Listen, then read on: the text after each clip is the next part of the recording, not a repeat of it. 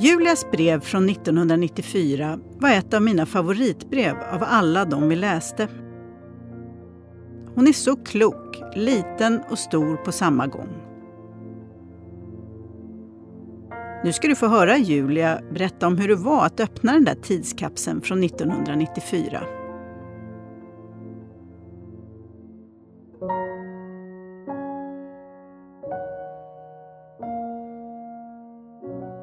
Det damp ner en dag, det stora bruna kuvertet, som en oväntad och väldigt fin present.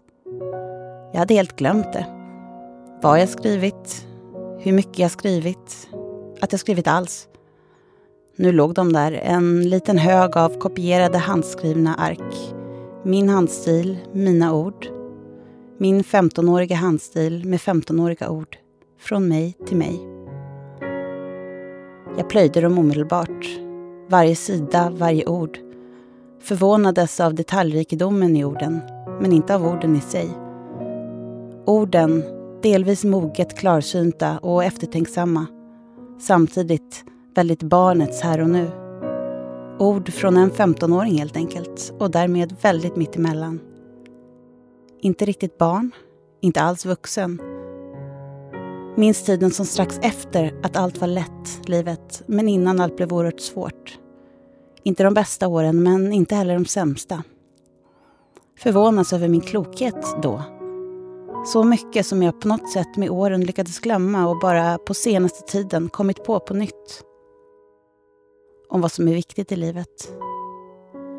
Idag, våren 2014, känns brevet som en fin present. Brevet där jag skriver att jag nog nu har träffat någon jag älskar. Där jag skriver att jag nog nu har barn. Nu när jag läser sidorna med min underbara lilla tre månaders son jollrandes bredvid och en man jag älskar över allt annat känns brevet som en fin present och är evinnerligt glad att brevet inte kom för några år sedan när jag fortfarande inte visste om något av det skulle bli. När biologisk klocka och ensamhet kröp allt närmare inpå.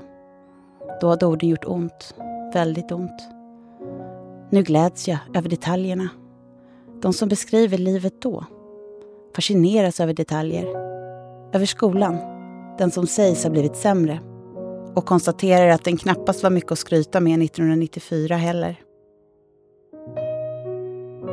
Jag gläds åt alla rättframma funderingar och åsikter.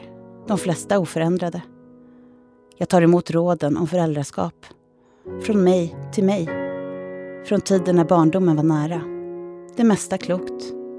Råd jag skulle ge mig själv idag också.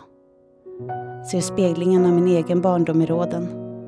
Min mammas och pappas föräldraskap. Det mesta fint.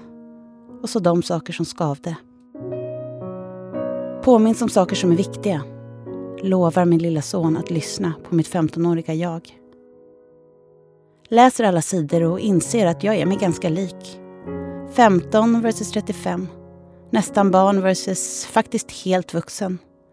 20 år, några av de avgrundsdjupa helvetesår, skiljer oss åt.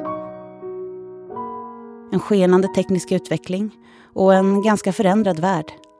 Två akademiska utbildningar och resor många varv runt jorden. Men ändå känns 15-åringen nära. Väldigt nära.